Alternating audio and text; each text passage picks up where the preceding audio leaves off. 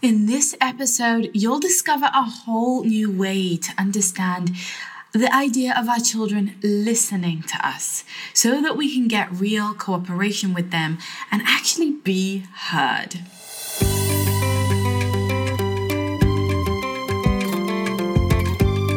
You're listening to the Parenting Junkie Show, the place to go to love parenting and to parent from love. I'm your host, Avital. Hi, welcome, welcome, welcome. Thank you so much for taking time out of your day to listen to little old me. I am super honored by each and every one of you that is here.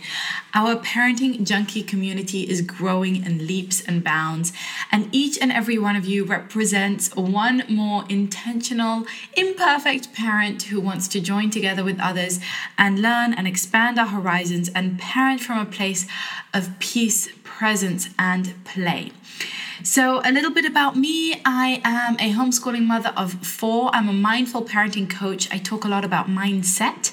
And the main things that we cover here at the Parenting Junkie are how to love parenting, i.e., enjoy the process, all about that mindset stuff, uh, really enjoying it, in, uh, making a playful environment, a loving environment, a joyful journey, how to parent from love, i.e., parent peacefully and consciously and kindly and with compassion. And no, I cannot do this all of the time. I am very imperfect, um, but that is my goal. And how to parent in love, i.e., if you are in a relationship, if you have a significant other, if there is another parent uh, parenting alongside you, or a co parent after a divorce or a separation, uh, how can you parent from a place that is also loving towards the other adults in your story, in your narrative? So, we are averse and allergic to one size fits all dogmatic approaches here at the Parenting Junkie. So, hopefully, you're never going to hear me say that this is the only way to do it or the perfect way to do it. And anything I do say that comes off as prescriptive or like it's the only thing, just know that what I really mean is it's what works for us and what I've learned. But you need to take what works for you and leave the rest. Just keep on scrolling whenever anything does not hit the spot for you and doesn't make sense to you. So let's get right into it. And today's show notes are going to be found at theparentingjunkie.com forward slash 40. Can you believe we're 40 episodes into this podcast? I'm so, so grateful for all of your testimony, uh, testimonials. Well, testimonials, reviews, reviews on iTunes. I know some of you are having a little bit of trouble figuring out how to do that because I get DMs quite often from you guys. First of all, thank you for trying to figure out how to do that. I appreciate that so much giving the five star ratings and leaving those juicy reviews are the types of things that really propels uh, this message further afoot and helps other parents discover it. Um, but if you can't figure it out, if you just Google how to leave a review on iTunes, it will help you out. Speedy Gonzalez. So, meet me in the reviews meet me on instagram tag me at parenting junkie dm me. Uh, i really really love to interact with you guys and love to hear all of your feedback. Um, I, I, I really feel that this is a community and we're here having a conversation. So grab your cup of tea or get comfy wherever you are, or enjoy your walk or shopping in the supermarket. Snap a selfie, let me know where you listen to this, and let's get into the depths of today's podcast. So, let's start by asking ourselves what do we mean when we say children don't listen? I get this message all the time from parents who are struggling. My kids don't listen to me.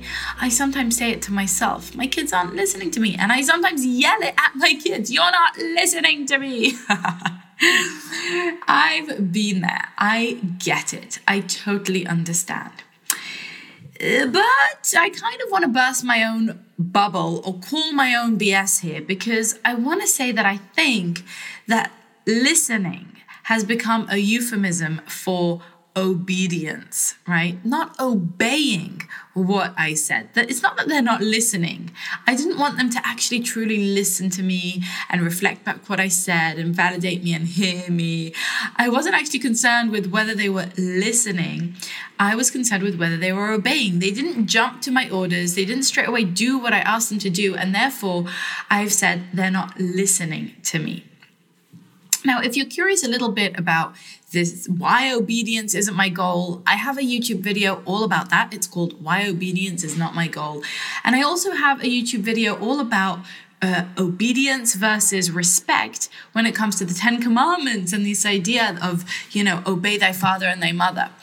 Um, so we've we've touched on this from various uh, various points of view, but today I want to talk to you about listening uh, and and obedience. Right? Why they're not following through on our orders? Why they're not complying? Why they're not cooperating with our requests? Okay, so specifically around that scenario where you've asked your child to do something and they're not doing it. It could be that they're completely ignoring you. It could be that they are doing something contrary, like they're doing the opposite of what you just asked. Um, or it could be that you have to say it till you're blue in the face and you're still not getting a response, or they're just kind of giving you a blank stare, or they're just going about their business, or saying, No, I don't want to. So, why would kids do this? Okay, so let's get our detective hats on and our magnifying glasses and try and figure this out. Someone who we love and who loves us is in front of us. We are their biological caregivers, their biological survival mechanisms. I don't mean that you're necessarily a biological parent. I just mean that the survival mechanism for young children, whether they're adopted or not, is to seek proximity to their adults, right? That's their that's how they are wired biologically. And so we are their guides in the world. And what we say must hold a great deal of weight for them, uh, a great deal of meaning for them, because we're kind of their, their key to unlocking everything in the world, right? We feed them, we bathe them, we clothe them, we shelter them. But here we are saying you need to do this or you need to do that, and they're not doing it. Why? The first thing I want to make clear is that there are endless reasons children might not be obeying. Okay, and I don't like the term obedience. I don't think it has much of a place within parenting. Um, I still have that kind of chip on my shoulder and that default parenting, authoritarian parenting within me that says you should do as I say. And sometimes I'll say, because I said so, or I'll say, you need to learn how to obey me. And I have those moments because I haven't fully evolved and I'm not enlightened yet. But I don't think, when I'm in my higher self, I don't think that that's the way I want to parent. I don't think that's effective. I don't think it's right, you know, to lord our authority in that kind of way, to demand blind obedience in that kind of way over our children. I think there's, you know, some shadiness in terms of just is it is it right conduct you know? Is it fair? Is it true? Um, but beyond that i really don't think it's effective. I just like the next parent want to shape my kids into being kind and uh, compassionate and helpful and productive citizens of the world. I don't think it's very effective to shape them into that using obedience because obedience is rooted in fear is rooted in do as I say because I'm the bigger, stronger one, not because it makes sense, not because you have your critical thinking cap on, right? It, it's just about the fact that I'm your parent and therefore you have to uh, do as I say. And there's a place for that, right? Our children do need to know that at the end of the day, if we say something quickly and sharply, they better listen, right? Like, don't run in the road hey, you've got to listen to me when I say that kind of thing. And over the course of the first few years of your life, I'm going to make that clear that that is not negotiable. So there are those moments where obedience really matters, right?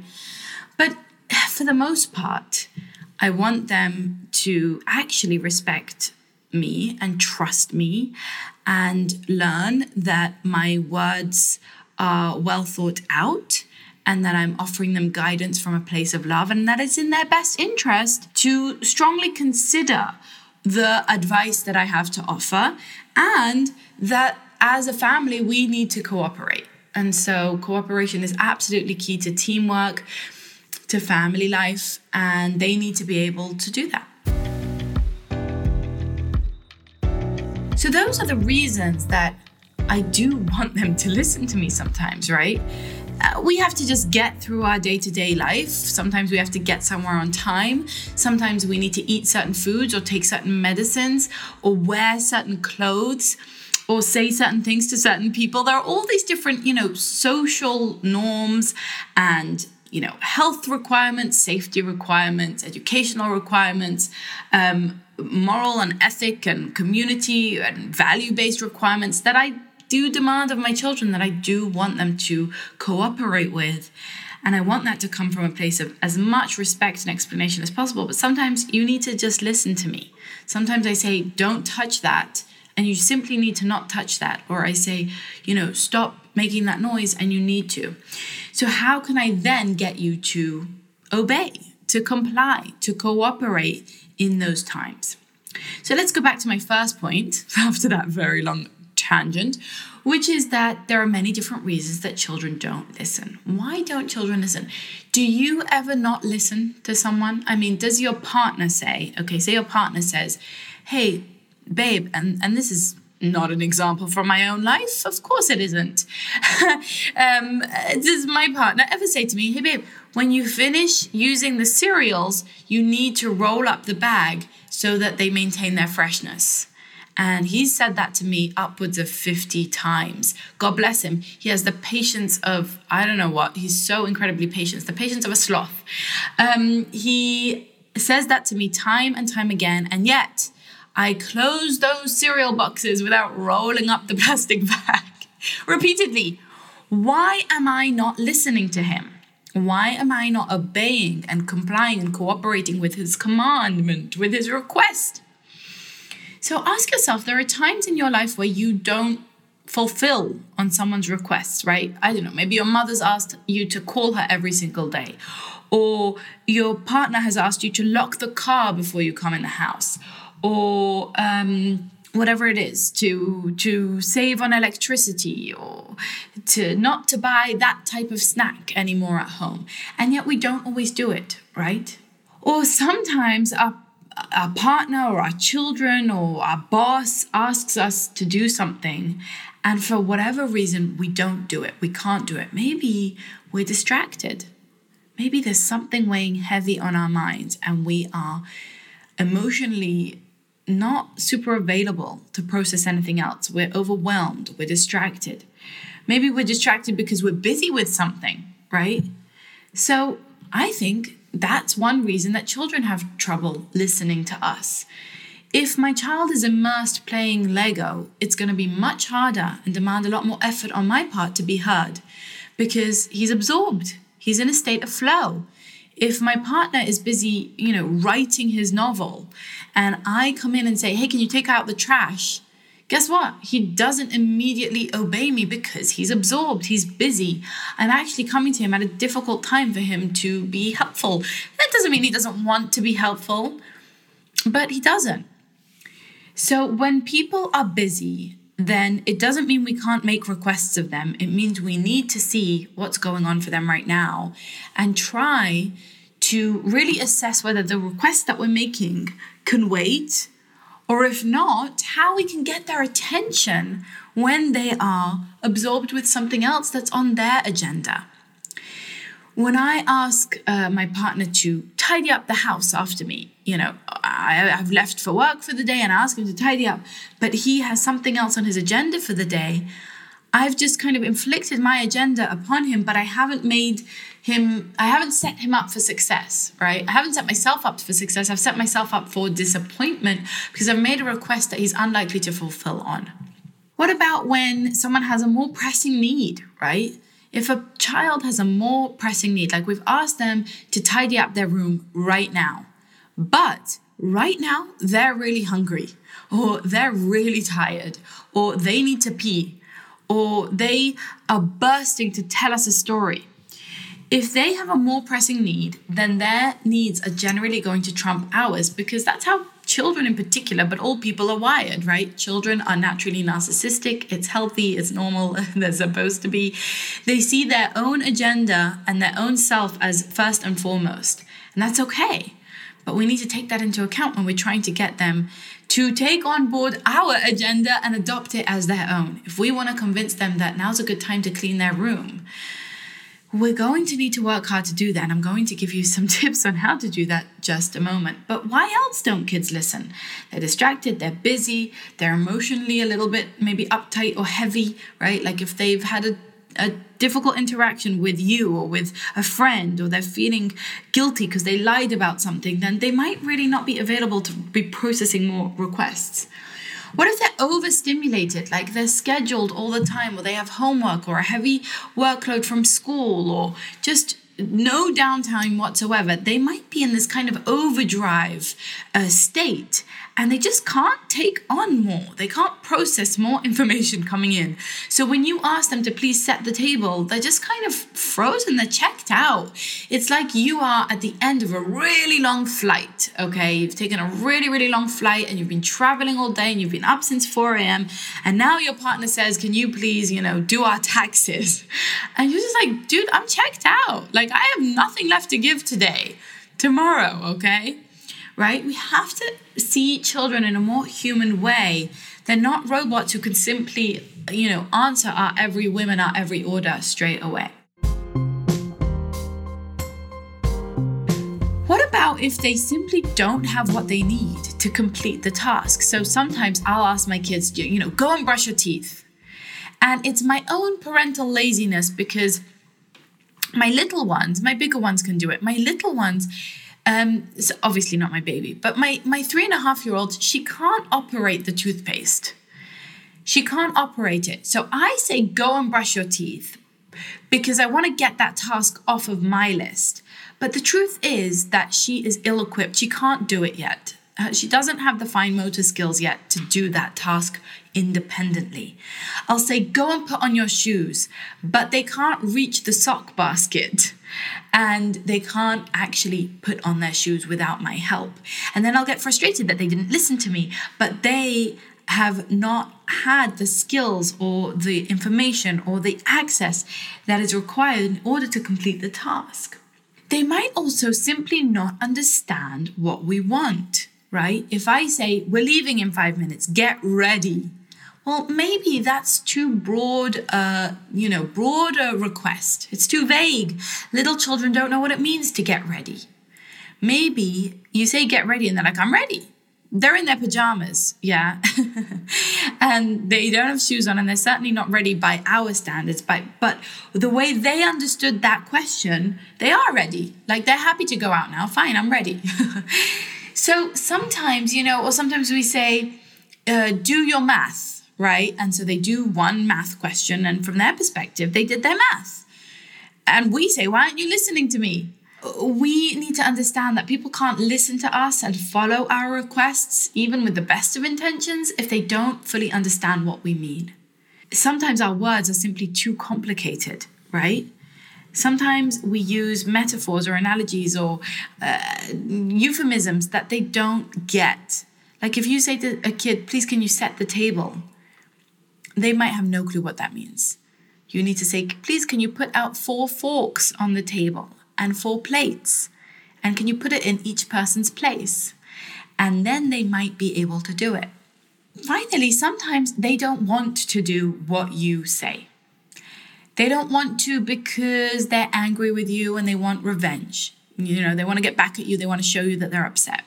Or maybe they don't want to do the actual thing that you're asking them to do, like they don't want to clean their room it's boring or it's difficult or they need more help and support to do it. They just don't want to do it. Like we're asking them to do it and it's our agenda or theirs and they're choosing theirs. They don't want to do it. They haven't seen the value in it. They don't understand why they need to do it. And of course, they might just feel manipulated or controlled, like they're being bossed about. And I think most people have this kind of knee jerk tendency to rebel when we're feeling controlled and bossed about. We have this knee jerk tendency to say, I'll show them, you're not the boss of me, no, I won't do it. And that when that's happening, it's a sign, and it happens to me the whole time, but it's a sign that I haven't gotten my kids on board. Uh, I haven't come around, right, and, and, and come alongside them and gotten them on board with understanding why I'm requesting this thing. So, if a kid is fighting against wearing a helmet, for example, and of course, you can't do this with two year olds necessarily, but with three, four, five year olds, you certainly can. is that you get them around, you bring them around to your agenda. So if they haven't understood why it's important, if they haven't bought into your vision on why a helmet is important, then they might rebel. So if all of this feels like, oh, there are so many reasons they don't listen, and I'm sure there are a bunch more. I would love to hear why your children don't listen. Um, there are a bunch more, but these are the types of things I think that are the reason that people in general don't listen to other people's requests. And I mean, don't obey them, right? Don't follow through on them, don't cooperate. If these are all the reasons that it feels like overwhelming, let's now take a little shift and move over to the side of what we can do. How we can get our children to listen to us. So, before we do, I want to just share with you a little snippet of a conversation I had with my friend Hunter Clarke-Fields. Hunter Clark Fields is such an incredible mama. She's a yoga teacher, she holds mindfulness retreats, and she's the founder of Mindful Mama Mentor. And in this conversation, she talks about why children don't listen. And we we actually flip the script a little bit and point out that we often are the ones not listening to our children. Let's play a little bit from that interview. How do I get my kids to listen to me is a question I get all the time.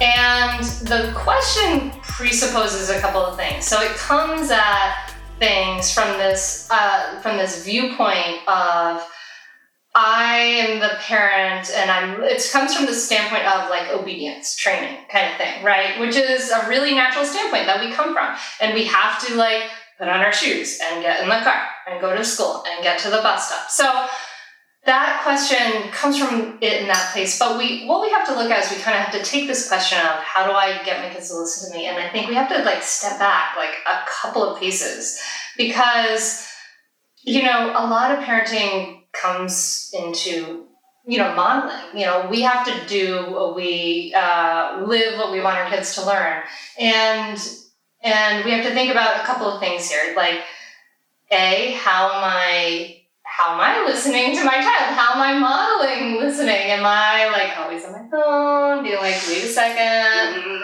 wait a second you know? or um, you know, kind of, we have to look at that, right? Like, am I listening? And so when we ask that question, we're going back to then creating the connection, which is where all all the listening magic, all the cooperation magic comes from is that connection. So if you're in that moment, you're like, how do I get my kids to listen to me? I ha- we have to go, for instance, like we have to leave a place.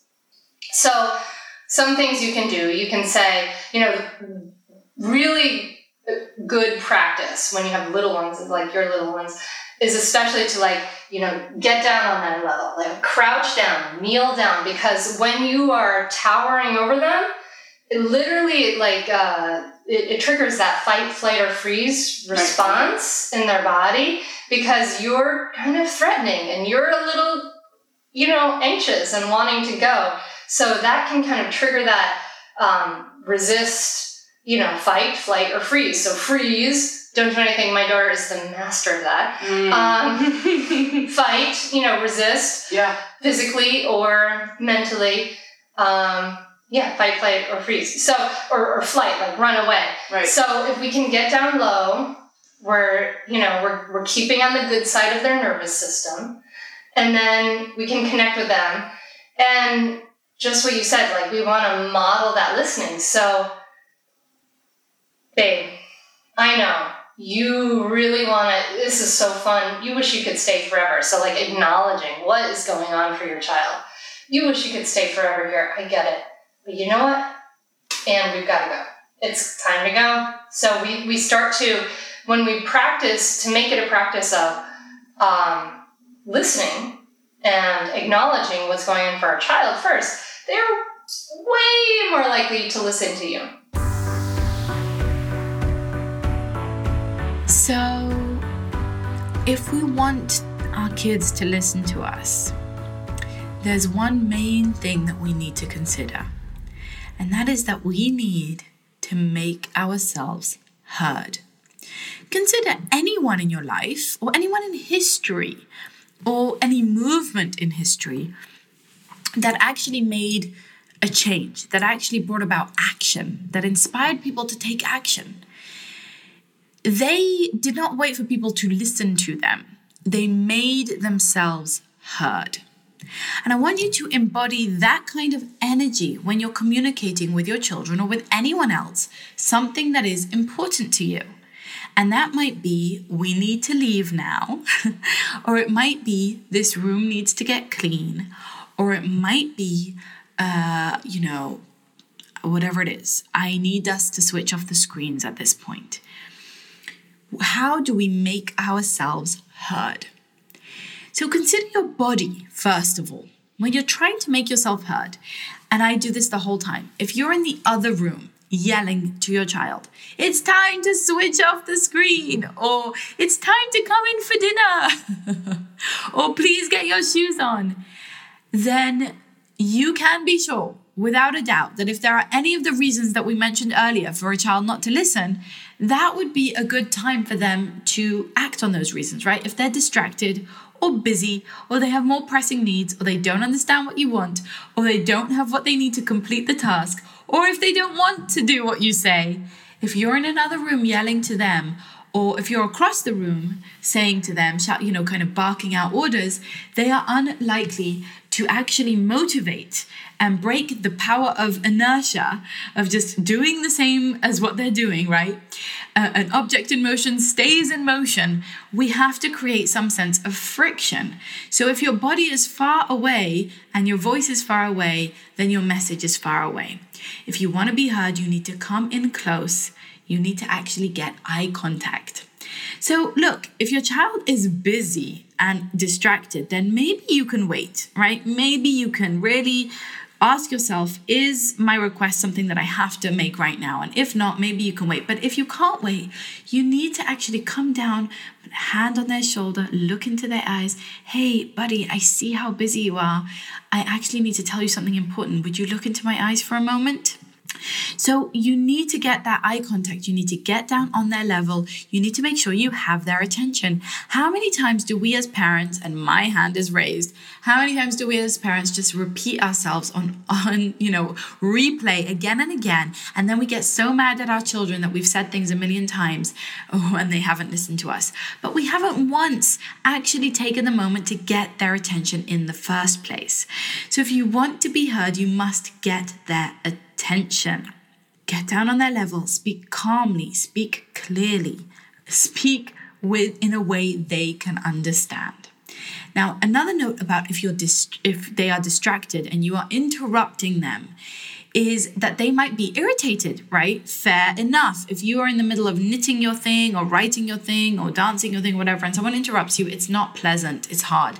And when a, a, a kind of flow is broken like that, we feel uh, we feel grumpy, just like when we're woken up from sleep. And we also feel this urge to get back into it, to complete our project. And so you will get a lot more success when you're trying to get your child's cooperation, when you're interrupting them, if you give them uh, the first of all empathy that you know they didn't want to be interrupted but b if you also give them a roadmap for when they can get back to what they're doing. Something like hey sweetheart i see how busy you are building that and it looks absolutely amazing and i really want you to get back into working on it. We must leave the house right now if we're not going to be late um, but we will be able to continue this as soon as we get home in two hours Okay, that would work great for an older child and just kind of simplify that for a younger child. But just showing them that you respect that their time and the way they're spending their time right now uh, is important and, and valuable, and you're not just trying to rip them away from whatever it is they're doing. So I said, speak calmly, speak clearly, don't be frantic, don't repeat yourself again and again, and try and just say it the once try and say it once and also try and say one thing. So, for example, if you're trying to get your child to the dinner table, rather than saying, go and wash your hands, get your plate, set the table with me, and then come and sit down, we're eating dinner, try and say one thing at a time. Especially to a very young child, or especially if it's something that they're not used to as part of their routine. So, you've interrupted, you've looked them in their eyes, you've said, I need to tell you something. Can you look at me? It's time to wash hands for dinner. So, rather than making an instruction something that we're telling them what to do, like you need to go and rush, wash your hands for dinner, it might be a softer and more palatable, digestible uh, way of phrasing it if we say it's time to, okay, or we need to, or let's go and, right? Let's go and wash hands for dinner. We need to wash hands for dinner. It's time to wash hands for dinner. We give one instruction at a time and we communicate that respectfully. Now, if they aren't, you know, jumping to action, they're not willing to do what we've just asked them to do, we can ask them what's stopping them. If they're a verbal child, they may be able to tell us, right? They might say, I don't want to wash my hands, or I hate that soap, or I just washed my hands two minutes ago, or but I'm too busy, or I'm not hungry for dinner. And then we can help them by troubleshooting the real cause that's stopping them from listening to us rather than the projected cause that we just imagine. But the truth is that even when we've done all of that and we're sure that our request is respectful and makes sense and is necessary and is age appropriate and tempera- temperamentally appropriate and our child is able to do it, um, we still might come up against resistance. They still might simply not do it, right? Like, hold my hand when we're crossing the street. They might simply not do it, even though they understand and we've made the importance clear and we've asked for it respectfully. And in that case, we need to follow through. We need to follow through with helping them to complete that task and even physically if necessary, right? It's kind of like, well, you need to hold my hand now. We're crossing the road. Let's hold hands if you can't do it by yourself, you know, if you're not going to hold your, my hand, then I'll hold your hand or I'll hold your shirt or I'll somehow help you and follow through so that we complete this task and we don't get stuck in the inaction or in the negotiation phase or in some kind of, uh, you know, stalemate. So we physically follow through if necessary, if necessary. And this goes for setting limits around everything, right? You're hitting your sister you need to um, not you need right let's not say you need although it's not bad but it just sometimes using the word you can be a little bit it can come across a little bit attacking and then our children's defenses can come up although of course we use it all the time but seeing as we're just speaking on this high level of what we ideally want to do uh, then maybe we would say something like i can't let you hit your sister if you can use gentle hands, you can stay. Otherwise, we need to leave the room. And if they can't do that, then we say, okay, I see you need help, and we pick them up and they leave the room. We leave the room with them, right? We take them out of the room. So we follow through. And here's the thing if you don't mean what you're saying, and if you don't mean it really needs to happen now, then why not just skip it altogether?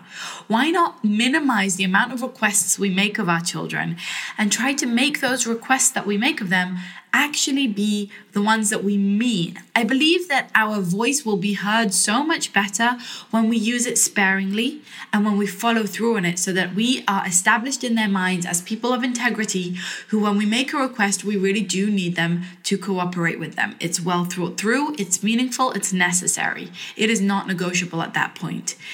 And so I think if we make less requests, but then those requests we make, we really think about them and we follow through on them. Let me give you an example of how I fail at this.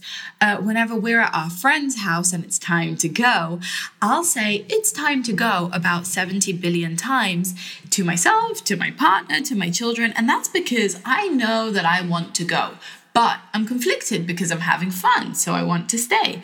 So I'll say to my kids stuff like, okay, we're going. Okay, it's time to go. Okay, get your shoes on now. Okay, one more minute and then get your shoes on. Okay, five more minutes and then, okay, no, I really mean it. Oh my gosh, it's we're late. Now we're late. Now we have to go. Now we have to go. and it becomes intensified because I've let it escalate and because I didn't mean what I said and I wasn't in integrity.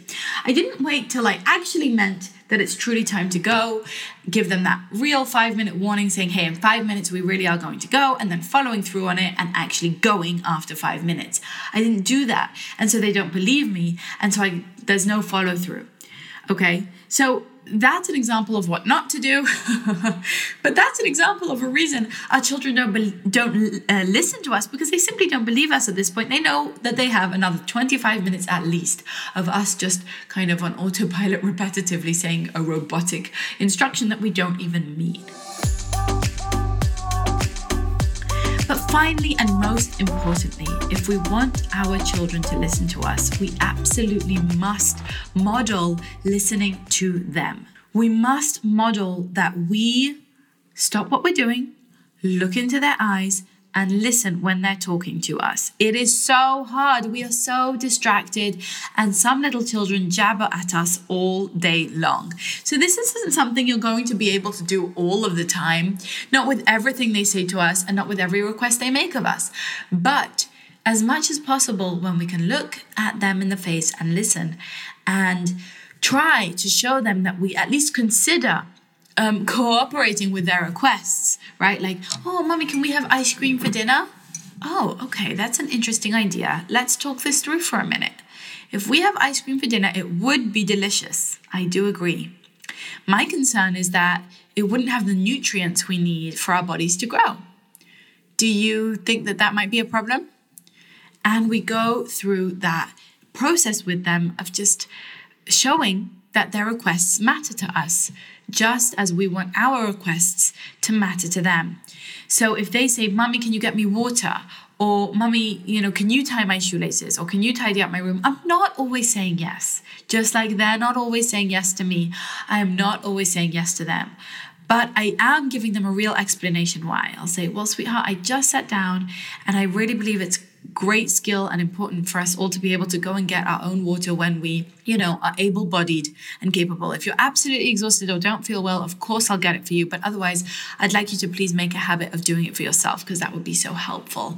And it will be one less thing for me to have to worry about.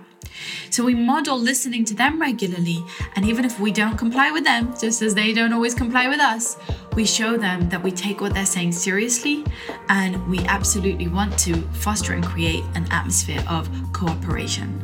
That's that's what works well for me and my family as much as possible. And no, I don't do all of these things perfectly at all, but this is what I'm striving towards. Thanks for listening to the Parenting Junkie Show. If this was helpful for you, I would be so appreciative if you would subscribe, rate, and review the podcast. Subscribing to the show means you'll get the bonus episodes that I only deliver here. And when you rate and review the show, it helps other parents find it. I'll be shouting out some of my favorite reviews in upcoming episodes and would love to spotlight you. And remember, keep on loving parenting and parenting from love. Namaste.